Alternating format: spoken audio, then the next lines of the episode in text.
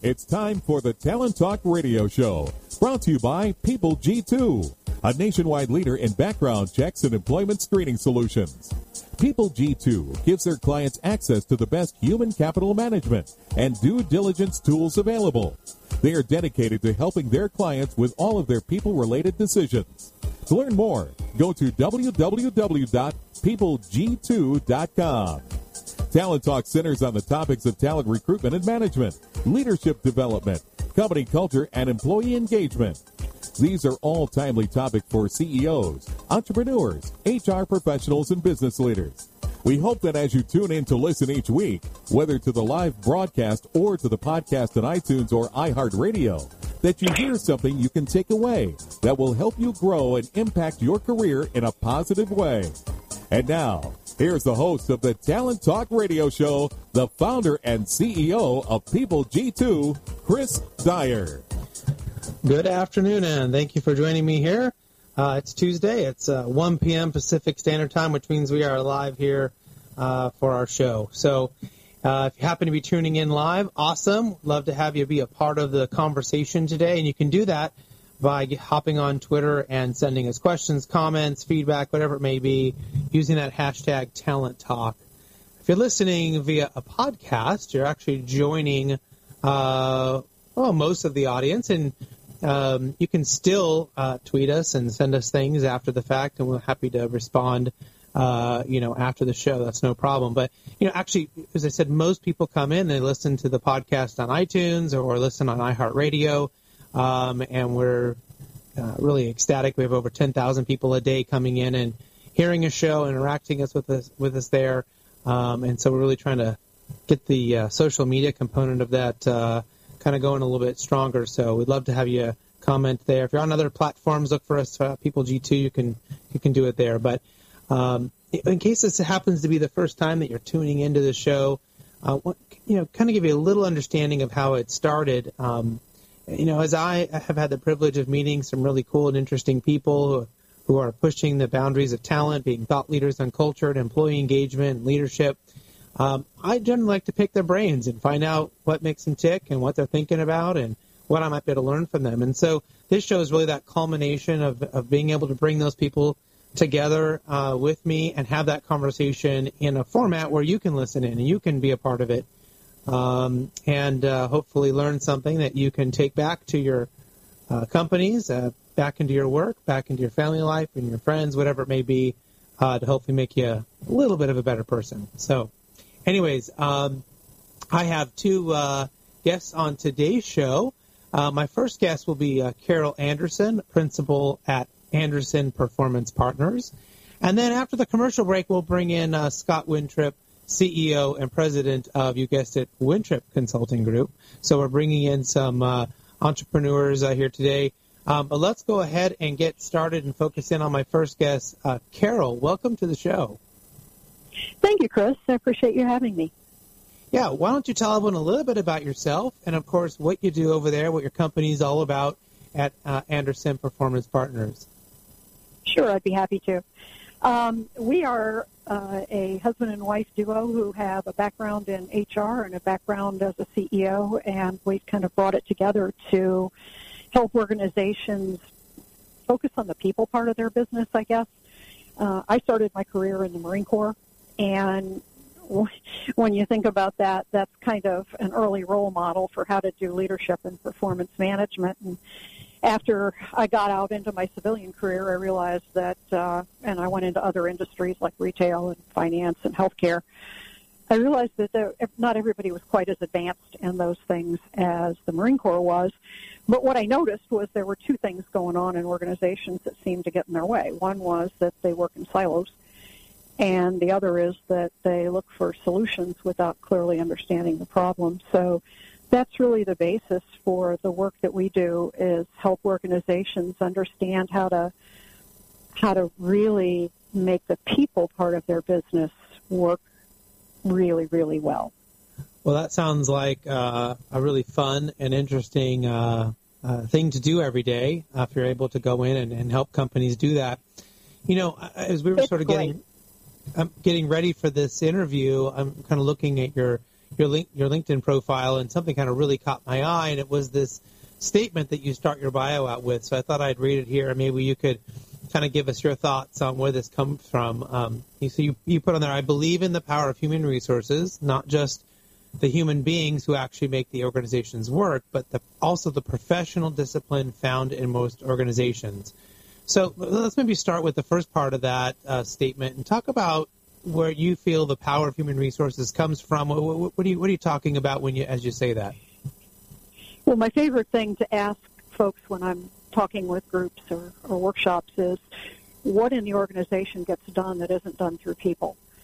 And after a whole lot of years and a whole lot of talks, I've never had anybody be able to come up with anything. Um, you can always trace the work of an organization back to something that somebody does or doesn't do. So I think that's the power behind any business is the way to get people engaged, motivated, and uh, kind of thinking on their own so that they can do the very best job that they can do for you. You know, so if we, if we look at those parts of, the, of an organization, um, uh, and you're talking about that human element, right, that people are bringing in. So, where do you see human resources being able to accelerate that part of the business?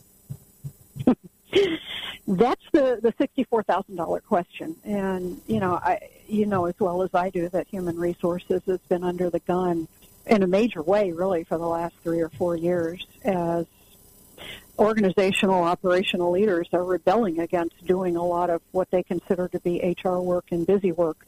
And it's it's in a very awkward place right now. So from my perspective, I guess what I would say is what human resources can do is systemic leadership development.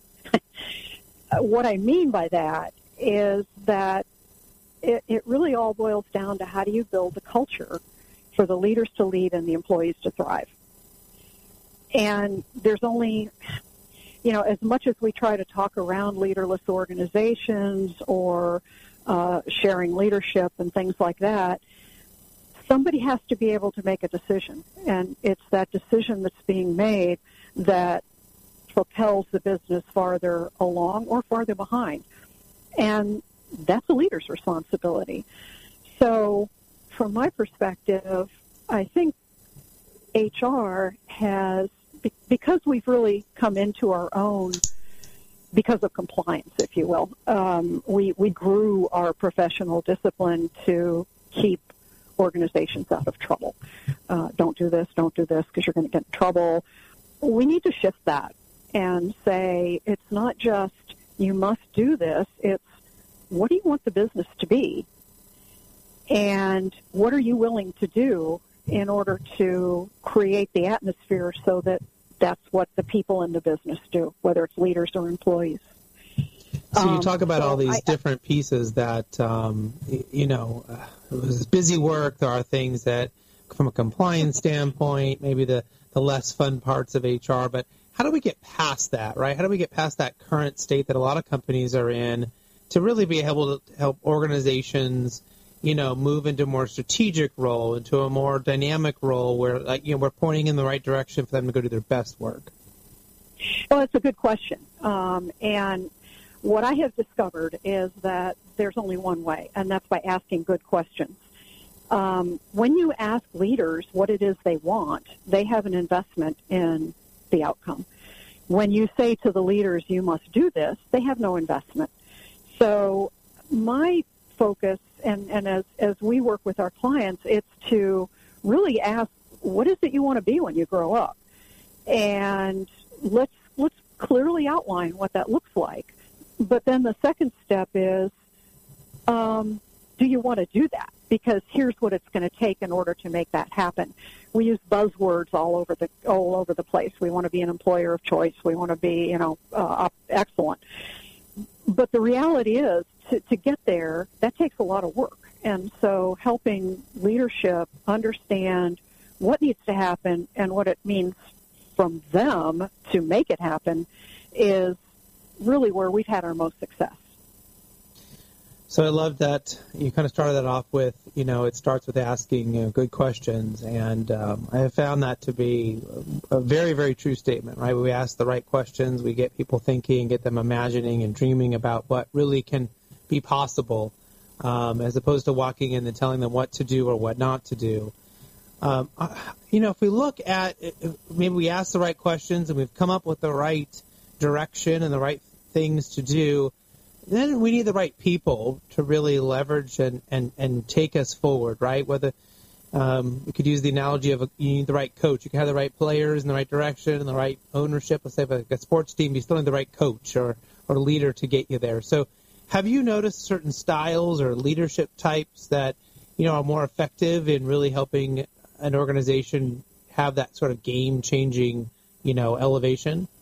Well, actually, my answer to that is probably, well, it kind of depends. It depends on the mm-hmm. organization, their culture, their um, their interests, their their the nature of the work that they do, um, and I think that different leaders are better, perhaps in in a, one culture than in another culture. But what I found that it all boils down to is not necessarily the leadership skills or the leadership style, but it's having somebody in a leadership role who clearly understands that that's the role. They're skilled in executing on, on what that really means, and they're also intellectually curious so that they continue to learn on their own and they're not waiting for somebody to tell them what to do. Um, and that kind of here's the, the systemic part of it. They're held accountable for the performance and development of their teams. And to, to be able to, to grab a leader, I guess, from a quality perspective, having that intellectual curiosity and that clear role of how important their role as a leader is, is what I would look for. Yeah, those are all great things. Um, you know, I know kind of last late last year you wrote an article uh, about ongoing performance management. Uh, maybe you could talk a little bit about what are some of the forward-thinking companies doing to ensure that you know performance management is an is ongoing and also effective. Those are two really good words, and I think everybody's struggling with it right now. Um, and I was as I was um, thinking about this uh, earlier today, I looked at a book on my bookshelf from 2000, and the book was titled "Abolishing Performance Appraisals." Uh, it isn't new news that this stuff isn't working. Um, and everybody now is jumping on the bandwagon to eliminate ratings, eliminate scorings, eliminate the link to compensation. And all of those things are potentially helpful, but it goes back again to what is it you want your performance management system to do and to be. And if you want it to actually improve performance, that's a whole different ballgame than sitting for an hour once a year and and having a fairly ineffective conversation with employees. So when when we work with clients, we work to help them define what they want. You know, what do you want to see measurable performance? Because if you do, we want to measure that. And we want to see if it in fact happens. And then we want to tweak it to come back and, and figure out why it didn't happen or how we can make it even better. Um, and I don't think there is one easy answer to performance management. Uh, I think it's really back to that situation of what do you want it to do for you and what are you willing to invest in order to get it done. Yeah, absolutely. And, you know, there's always that balance between it seems like the once a year thing just isn't enough. Um, hmm. and it, there's too much maybe put on it. On the flip side, it can get overwhelming and, and slow uh, your, your team down, your leaders down if maybe you're doing it too much. Um, we've seen people that are, you know, daily or weekly. I mean, it's just you start to get o- overrun by constantly, you know, kind of paralysis through analysis. Um, have you seen well, a, a happy medium in there somewhere? Yeah, I really can, and I think that's a really good point, Chris, because one of the things that we have um, kind of stuck to like glue in HR is that everybody has to be treated exactly the same. And what I think I'm beginning to realize and what I'm seeing as I work with clients is that that's kind of an old fashioned notion that everybody has to be treated exactly the same. Some people are very fine with you're doing great, let's move forward. Others need something more. And I think part of a leadership role is to figure out how to have those conversations. First of all, let's look at what the person's doing. Let's see how they're doing it. Let's look at what they need. And then let's figure out the best way to get that information to them. So it's not about creating these goals that are going to sit in a system somewhere for two year, for a year and finally be looked at. It's about having regular conversations, however that regular is defined based on the leader and the employee. And in some formal way, being able to document that at some frequency. I have clients who wanted to go from after going through the soul searching about what do you want your performance to be and they actually asked their employees what they wanted they wanted more frequent conversation. Um, it's been a learning experience for all of us because they keep going back to thinking that the more frequent conversation means that they have to take an hour and write that very very long document four times a year instead of one time a year. It doesn't have to be that complicated um, but it just, again, it boils down to what do you want to accomplish and what are you willing to do to get there? Yeah. Well, you brought up an excellent point and reminded me of the first time I was exposed to this idea. We were watching a documentary on uh, Pat Summitt, the Tennessee Vols uh, women's uh-huh. basketball coach, a famous coach, and, and yeah. she said in this uh, team meeting they were showing, I will never treat you all the same, but I will treat you all fairly. And that really stuck with me that we can't treat people, even if we try, exactly the same because they're all different and they all have different variables and different uh, things that we have to consider. But we can treat them all fairly with the same, you know, um, uh, passion and the same uh, courtesy and things like that. But you know, we, they're all different. We, we, if we try to put them all in the same bucket, it just, we, you know, it doesn't work. So you bring up a wonderful point. I appreciate you you bringing that up. Yeah, it's a good. That's a good quote too. I appreciate you sharing that. So you mentioned uh, a book that you had on your on your shelf that you refer you kind of looked at. So one of our favorite things is to ask our guests about books that they may be reading or often suggest. So is there one right now that you're kind of tinkering through or that you're maybe tell people they should go check out? Absolutely. Um, I go through a lot of books, but this one really got my attention with the title. And sometimes the title doesn't prove to be as good a book as the title suggests, but this one does. The title is A Failure of Nerve, and the subtitle is Leadership in the Age of the Quick Fix by a gentleman named Edward Friedman. And what what got my attention was leadership in the age of the quick fix because having spent so much time in corporate America, I, I would get so frustrated with leaders who start with the solution because the vendor came in and told them this is going to work and, and they couldn't. It didn't work because it wasn't the right solution for the problem. Um, so I, I started reading this and it, it's very, it's not probably the easiest book to read, but basically it boils down to the fact that we get, we as leaders get so caught up in the emotionalism of people, their their reaction to things, their their desire for things, their interest in doing something, that we forget that our role really is to look very pragmatically at the business issues in front of us and make a decision. And sometimes that decision is hard. But until we make that decision and we're, we're grounded in good um, research, then we continue to flail around wherever somebody's emotions take us. And I find the book to be fascinating. Well, it sounds like a great one to check out. Um, I mean, you're right. Uh, the quick fixes very often what what we do or what we have time for, or all that an organization can muster sometimes. And yeah, mm-hmm. going deeper seems a, a much better thing.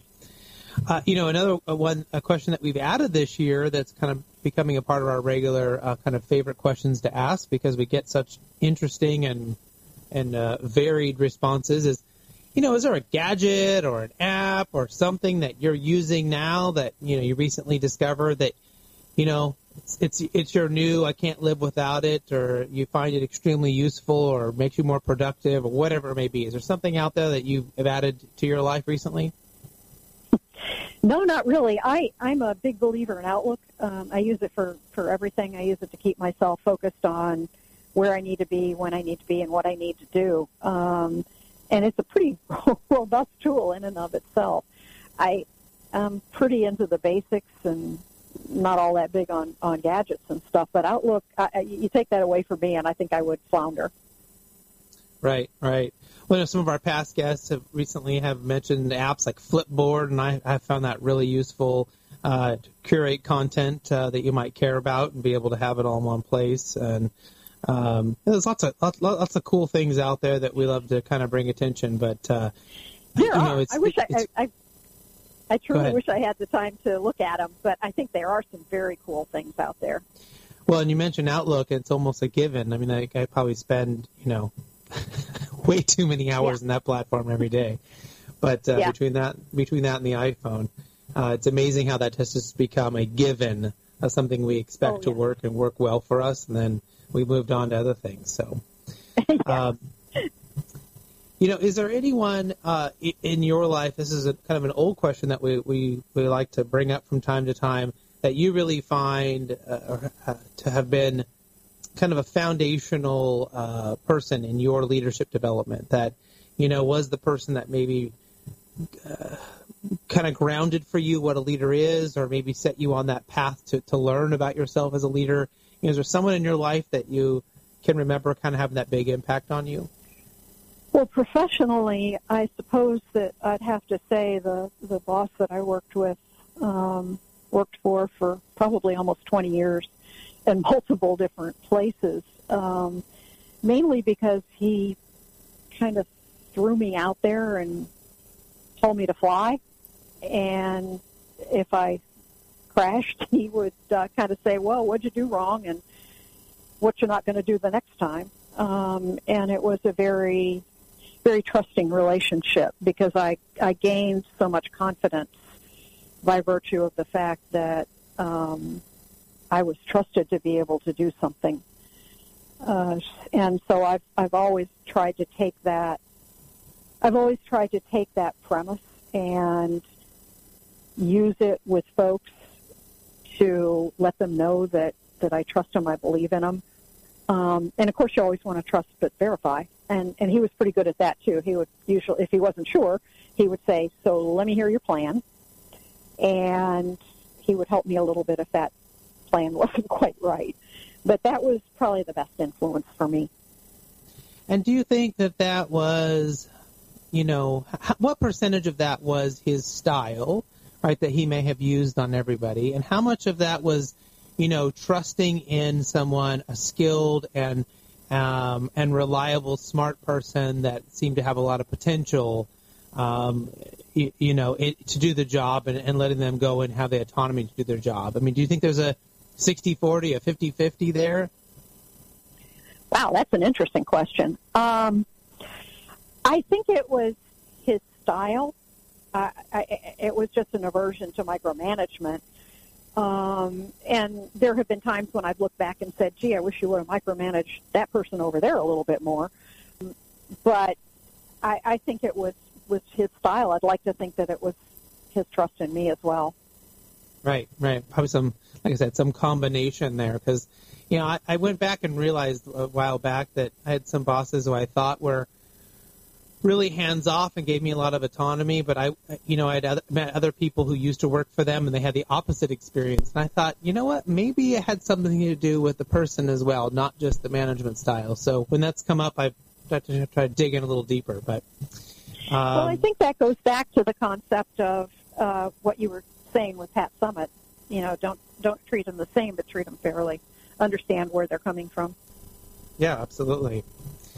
Um, well, we're almost out of time here. I want to make sure that uh, give you an opportunity to kind of summarize what we've talked about today. You know, if somebody only heard one thing, if they were in and out of paying attention to our conversation today, but they remembered one thing that you said, what would you hope they might take back with them? Solve the right problem when you're applying any kind of business decision because every single thing that any employee does at any time is going to cost you money and you want to make sure that money's going to the right place. Oh, that's great advice. And uh, how can people get a hold of you if they're interested in learning more um, about opportunities with uh, Anderson Performance Partners? They can certainly visit us on the web at andersonperformancepartners.com. And I have a pretty active blog with uh, at the uh, at the intersection talentblog.com. And I'm fairly regularly published in TLNT uh, from an HR perspective and Biz Catalyst from an executive perspective. So get out there and uh, do a search there for uh, Carol Anderson. Uh, it's really been a pleasure having you on the show, and uh, great. Thank you. Could have gone uh, even deeper into some of the other areas that you mentioned. Maybe we'll have you come back at some point, give us an update on uh, how you're doing, and and learn some more from you. Sounds good. I'd be happy to. I learned something from you too, and I appreciate it. All right, we're going to take a quick commercial break, and then we'll be right back with my second guest, Scott Wintrip. Um, also, don't forget you can check out my new book, uh, The Power of Company Culture, by visiting or by sending an email to book at PeopleG2 or finding us on 800ceoread.com.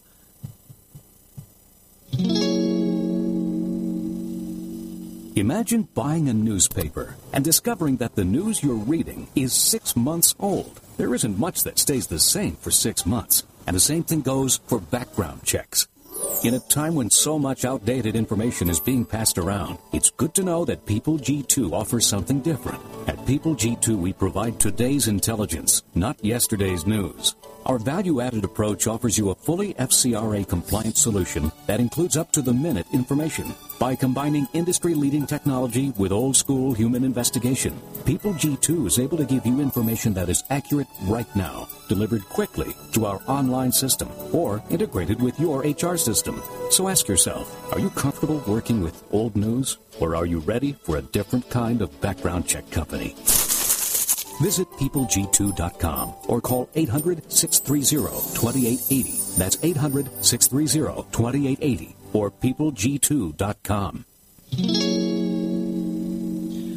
Welcome back to the Talent Talk Radio Show. If you're just uh, joining me, you missed a nice interview we had with uh, Carol Anderson, uh, principal at Anderson Performance Partners. Um, and don't forget, you can go back and listen to that uh, that interview as well as the one we're about to have on the episode we'll post here in about a week or so on iTunes in the podcast uh, section there. You can also pick it up on iHeartRadio. You can always listen to us there. Um, and also, if you can't find any of those, we also have talenttalkradio.com where you can pick those up. Uh, I'd love to have you tune in and listen to past shows. Uh, as I mentioned at the end of the uh, interview there, I'm kind of bring up again, uh, but you know, some big promotions here in January from my book, The Power of Company Culture, which comes from a lot of the interviews and things we've been doing here on the show. Uh, love you if you want to find out more about how you can uh, get a copy or be involved with the promotions. You can send an email to book at peopleg2.com. You can also uh, go to the website culturedceo.com, and there is a link uh, on that page for the book and the promotions and everything we're doing. Um, or just tweet us. I'm sure you can find some way to get a hold of us if you're interested. So let's go ahead and get to my next guest here. We have Scott Wintrip, a CEO and president of Wintrip Consulting Group. Um, and uh, don't forget to tweet us your questions and any comments you have to at PeopleG2. Use that hashtag Talent Talk. Scott, let's go ahead and bring you in. Thanks so much for joining me today. Chris, I am so happy to be here. Congrats on the book, by the way. I love the co- cover of it. It just got me the moment I looked at it. Good. I, I appreciate that. You know what's really funny is um, that is not the cover that I wanted. And my publisher came back to me and said, yeah, we didn't get such a good um, feedback on the cover you wanted, so we're going to go with this one. And I went, well, okay. they said everyone else loved the yellow one, and I went, all right, because I, I kind of wanted red. I think red and power, but apparently it didn't work out. But everyone seems to like the yellow one, so we're good. it looks great. Congratulations. Thank you. Why don't you tell everyone a little bit about yourself? Um, you know, what's the what we should know about you, and of course, you know what you're doing over there with your company and your consulting group. So I think the most important thing for listeners to know is that I help companies build wealth, specifically talent wealth. And these talent-rich companies that I work with, they dominate their markets and they exceed their goals. And they do that because of their wealth of top-notch people. I've been doing this work for the past 19 years. My company, the Wintrip Consulting Group, has served organizations in all industries across the globe. And in addition to being a consultant and an author, I know we're going to talk about the book a little bit. I'm also a keynote speaker, and uh, I'm very blessed to be able to speak to as many as 25,000 people in a year on the topic of building talent-rich companies.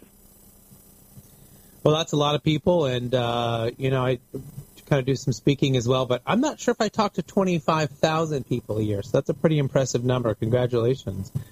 Um, Thank you. I know la- you mentioned the book last year. You published a book, uh, High Velocity Hiring: How to Hire Top Talent in an Instant. Um, so, what is high velocity hiring? Why don't you walk us through that? Sure. So high velocity hiring allows companies to eliminate their hiring delays forever. And I'm really uh, most excited that the book was named a must read by SHRM's HR magazine last year. So really proud of that. The, the process that I, I, cover in the book is the process I've been using uh, since the inception of our consultancy in 1999. Uh, it's a process for leaders to be able to fill one, several, or all of their jobs the instant they become open. And by following this system, the companies that use it, they generate a more consistent flow of top talent, which is one of the reasons they can't hire is they have an inconsistent flow.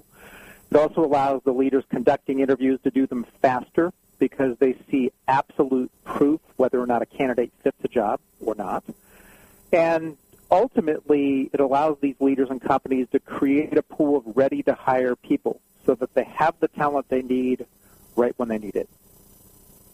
Well, I mean that's a that, that that's a, something I think like most companies want to be able to do and want to be able to do effectively.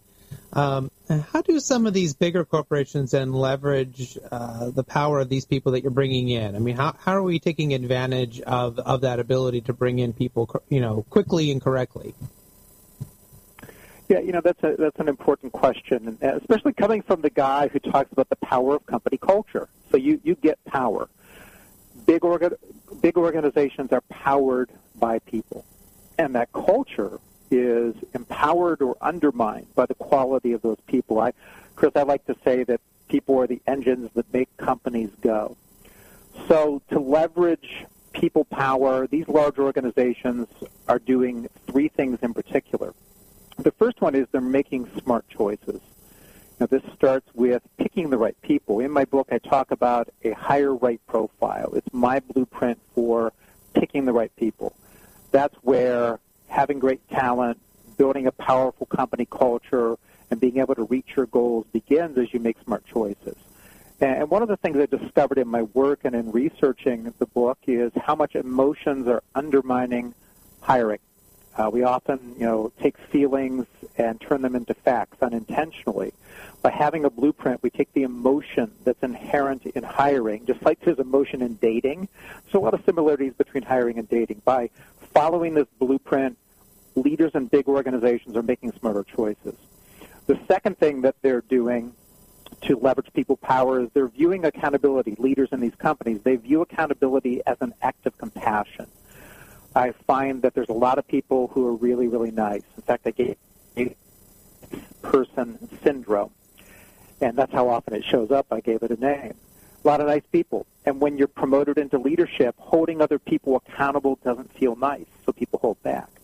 Yet, holding people to task, requiring them to do the key things that are required is one of the most compassionate things that we can do as leaders and that leaders in big organizations can do because by doing that, they're getting the best from their people and they're leveraging that people power. And then the third thing that these companies are doing is they're engaging the entire person. I suspect you're talking about this in your book as well. Uh, they're looking at the person holistically, their strengths and their weaknesses. They're leveraging those strengths. They're using strengths to counteract weaknesses, but they're engaging the whole person. They're, they're looking at a career path. They're looking at how that person can contribute to the organization now and in the future, and that's taken into consideration when hiring. So, you know, by making smart choices, viewing accountability as an act of compassion, and engaging the whole person, that's how we really leverage people power. And it's what the great companies that are talent rich that are doing. It's why they've got the competition in their rearview mirror. They don't even think about them. They glance every now and then, but they're full steam ahead going after their goals, setting new precedents, uh, creating new innovation. And these companies are, are inspiring because of how they leverage their people.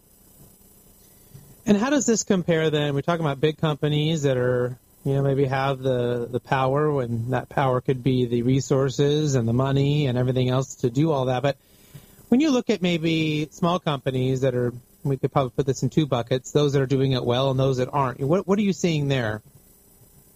Hmm. so what should we talk about? Those that aren't doing it well or those that are? I mean, it's, well, you know what, Chris? I'll answer it the same way. Is they're following these three ideas. as well. Uh, in fact, I could make the case it's even more important in a small business that you make smart choices, that you view accountability as an act of compassion and engage the whole person. Now, why is that especially important at a small business? Well, this is the whole thing of we talked about how many different hats does somebody wear. It's inevitable in a small business that one person is going to wear more hats at least some of the time. So we've got to pick people. We've got to bake into our hiring profiles, that hire right profile I talked about, somebody who has the, the ability to change gears. We better hire people who can do that. We need to hire flexible, flexible people who need to do lots of different things. So we've got to make sure that's baked in and make smart choices around that. You know, accountability is so critical in a small business. You, you've probably seen this, I'm sure, where you know the business owner in particular sees something not being done well, and what do they often do? They do it themselves. So now they're taking their their eye off of leading the business, and now they're running the business too much of the time. So they must hold people accountable to doing what they're supposed to do. Otherwise, they get mired down in the day-to-day operation of the business, and they're not seeing the big picture. And then lastly, if we're going to keep uh, employees happy in a small business, we have to engage that whole person there as well. We have to leverage that people power because people have more choices than ever. Uh, I was just uh, working on um, some final touches to a new keynote that I'm doing and was looking at the number of open software developer jobs, for example, in San Jose, California. And, and the, the ratio between people and jobs is stunning. Uh, at any given time, there's about, you know, in a six-month period, 4,000 some people available as software developers and 50,000 some jobs. Now, that's an extreme example, but that's existing all over the United States in lots of different roles. So if we don't take care of these people and engage the whole person, they're going to go take that people power somewhere else to a place that will appreciate and engage all of them. Well, and that's certainly one of those extreme examples of uh, the supply and the demand are really, really off in those areas. Um, if you can be a good programmer, if you're good in that space, you can make a lot of money, and this is a good time to, to be in those roles.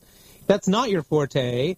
Um, it's a it's still a, a buyer's market. Still, you know, uh, uh, employers, employee, excuse me, employees seem to still have a lot of power right now. The the market's pretty thin. Um, so, you know, I'm imagining that um, this is coming up. That these types of topics and things are coming up in some of the work that you're doing when you're facilitating strategic planning sessions inside of organizations. Um, you know, can you talk about what are some of the, the big areas, the big buckets that you're seeing companies need the most help with coming into the next year or two?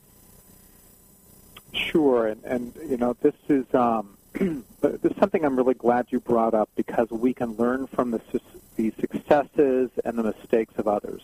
So when I'm helping organizations facilitate effective planning sessions, I tend to walk them through three steps, and I'll give you an example of this as well that really illustrates when organizations do it right. So the first step when I'm leading these sessions is about picking meaningful goals. And I say meaningful goals because these are the kind of goals that have to have you leaping out of bed in the morning for them to motivate everyone from leadership on down. So, for example, there on the West Coast, where you're located, one of the companies I'm working with in the insurance industry right now wants to dominate one of their market segments. They've never dominated this before. They've been a player, but they've never been dominant. And, and when we talked about it around the leadership table, the goal actually came from conversations about what staff wanted. They had polled their staff prior to the conversation about picking roles. And the staff was very tired of playing second fiddle to some lesser competitors out there. And, and so this bubbled up from staff. I thought it was brilliant because now trying to motivate people to do this isn't hard because it came from their people. So first we pick meaningful goals. The second thing in effective planning is that we design a sustainable approach for reaching those goals. Well, what makes something sustainable? Because that's the magic word in this. I believe in the KISS principle. I just don't like the stupid version. So my version of the KISS principle when it comes to planning is keep it short and simple. And if we keep something short and, and memorable and it's not pages and pages and reams and reams of information, people are likely to instill it and remember it. And if we keep it simple, simple is sustainable. It's more easily executable.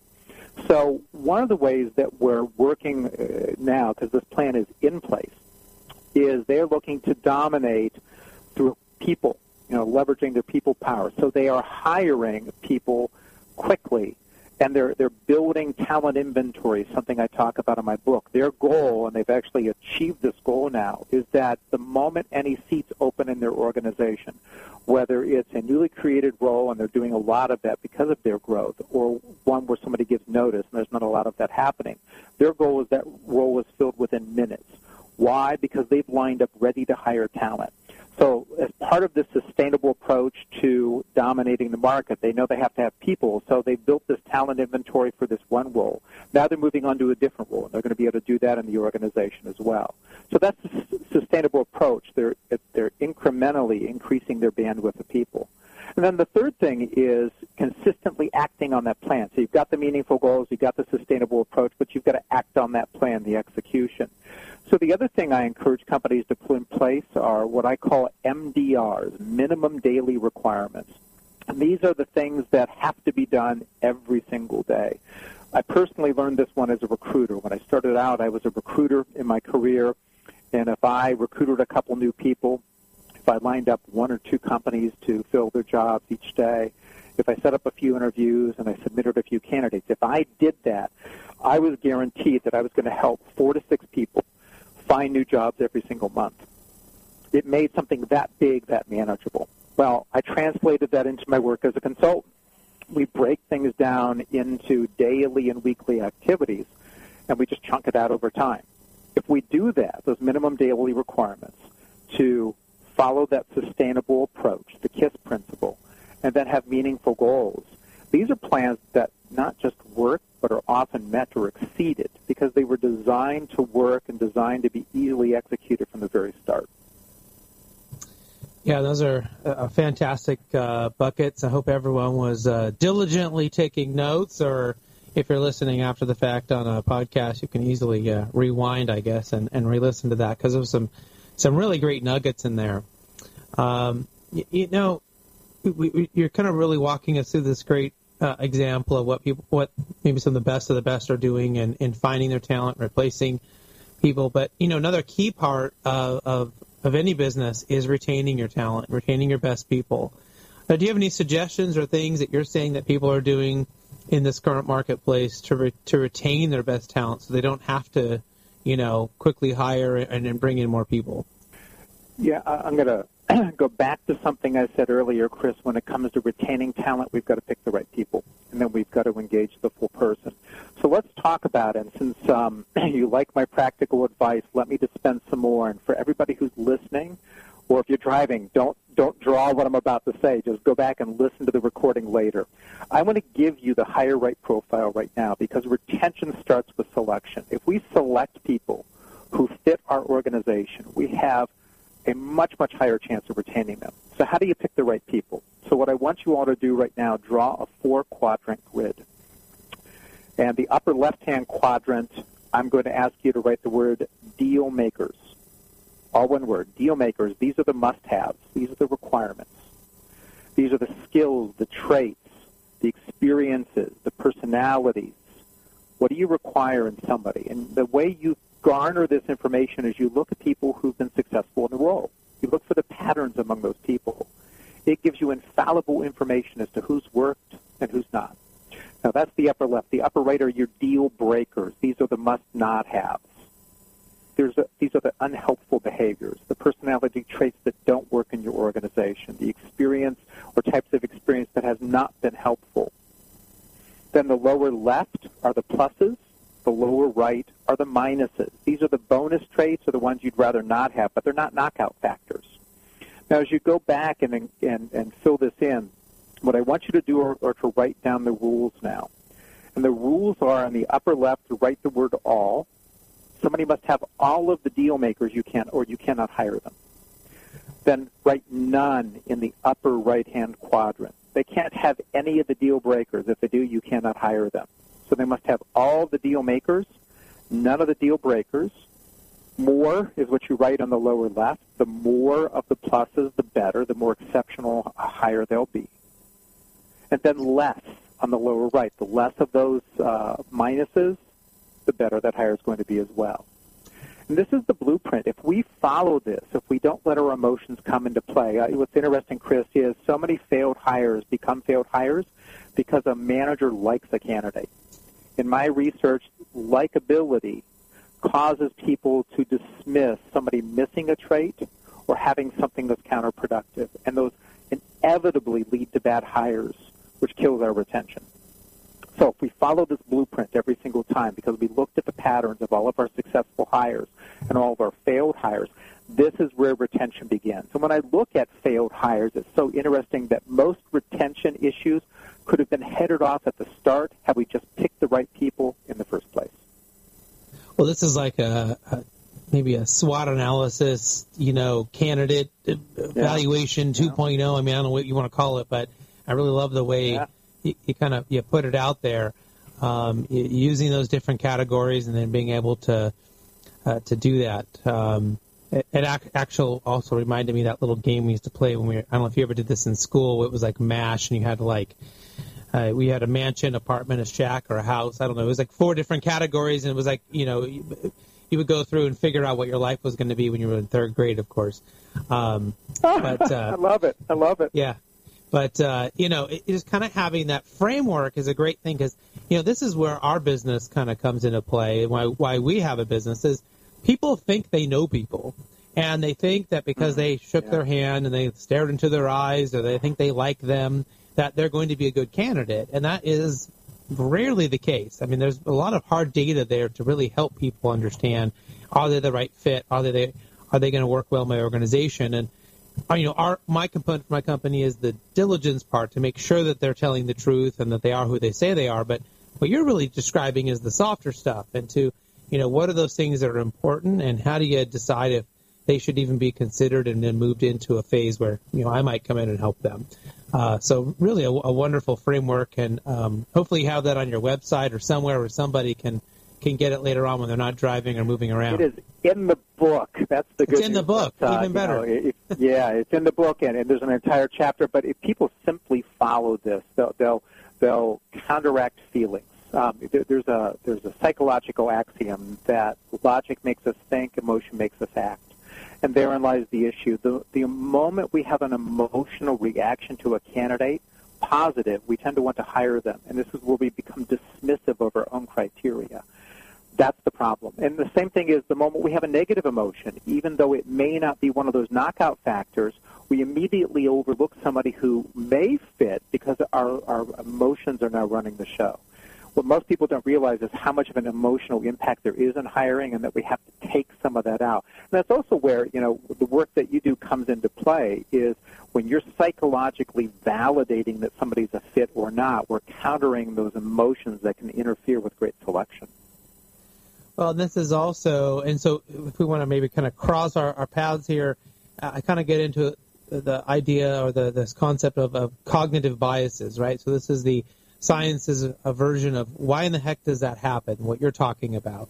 Um, often we, we find someone and then we, there's a great one called confirmation bias. So we start to, yeah. we only hear and only accept the facts that that tell us that this is a great person, and we ignore all the other facts and all the other things that are happening that tell us they're not because we want it to be true.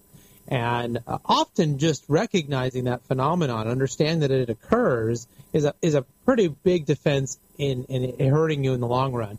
And and then using tools like the ones in your book that you've described, uh, which I will be purchasing here the as soon as we're done because I, I didn't have time to write the chart out the way you said it, but um, I definitely want to take a look at it.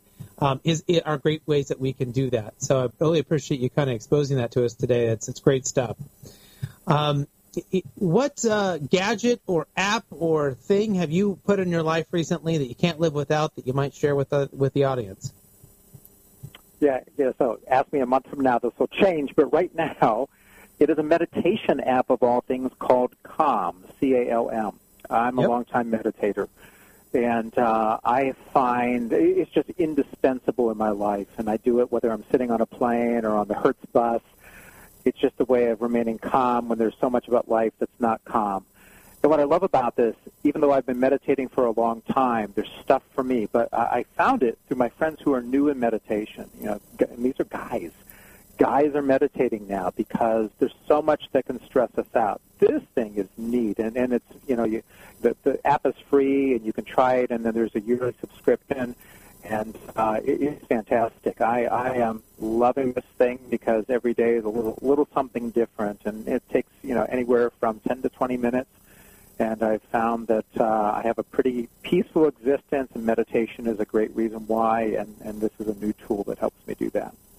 Yeah, I love Calm, Headspace, also Brain.fm. Those are some other great ones that have different uh, ones. I use Brain.fm not for meditating, but also but for focus. They have a whole you know, sounds that come through the headphone that really help me focus. Um, what I probably need is an app that will completely shut down my phone and all of my electronics and my Wi-Fi if I don't meditate for 30 minutes. Um, I need. Oh, a, like that. There you go. Some developers listening to you, and they're going to start on that. right. I, I, mean, build it, please. Bring it on. Like, shut my whole life down until I do what I'm supposed to do. Because that's the hardest part about meditating for me is the okay, stop. I need to actually do it because I'm doing it. I'm happy. When I've done it, I'm happy I, I sometimes don't always get to it. So, uh, you know, we mentioned your book, um, uh, which I think definitely people should check out. Um, High Velocity Hiring: How uh, to Hire Top Talent in an Instant. Um, but is there any other book that you're reading right now, or that you suggest people check out that uh, maybe you didn't author? I do. Um, so something I'm about a third of the way into is called Known, K N O W N, by Mark Schaefer if I remember right, he refers to it as a handbook for building your personal brand. And then, uh, oh, he uses the word unleashes it, unleashing it in the digital age. Yeah, this this big tech world of ours. This show is a great example. This show is going to go out on podcasts. It's going to be out there in in the uh, the, the Twitter sphere and such. You know, this is a big online world, and I find that navigating it gets more interesting as time goes along. I also love it because we can reach more people. Again, this show being a great example. I think Mark has nailed it down to something that is very straightforward, and uh, I, I'm finding it quite interesting so far, and uh, look forward to getting through it. So, recommend anybody who, you know, needs to create presence, and who doesn't these days, uh, a great read and well written by Mark. Well, how can people get a hold of you if they're interested in working with you, finding out more uh, with uh, Wintrip Consulting Group? So I suggest everybody go to highvelocityhiring.com. That'll take you to an internal page on my site that'll show you the book so you know what that's about. But I would recommend you link from there. I've got a great blog with all kinds of videos and podcasts and content. You'll also find a contact us page as well. Well, uh, thank you so much for being on the show today and uh, sharing such great content um, and your, your, your kind of helpful, practical tips, which is really what the show is all about, that people can take something back uh, into their own lives and use it. Uh, check out his book. Um, but thanks again for being on the show. Would love to have you come back at some point and give us an update. Chris, I would be honored, and all the best with your book. May it exceed your expectations, and I can't wait, wait to read it. Hey, if someone more than just my mom buys it, then we'll be doing good. So you have at least me, I, I guarantee it, because I love the title, and I'm going to enjoy that yellow cover, I promise. All right. Next week, don't forget to tune in. We'll have uh, Dr. Uh, Lapora Menifee, uh, Vice President of Talent Management and Change Leadership and uh, Human Resources for Next Gen People. Wow, that is an incredible title. And then uh, Jason uh, Leverant, the President and Chief Operating Officer at At Work Group. Until then, do what you love and show the world how talented you can be today.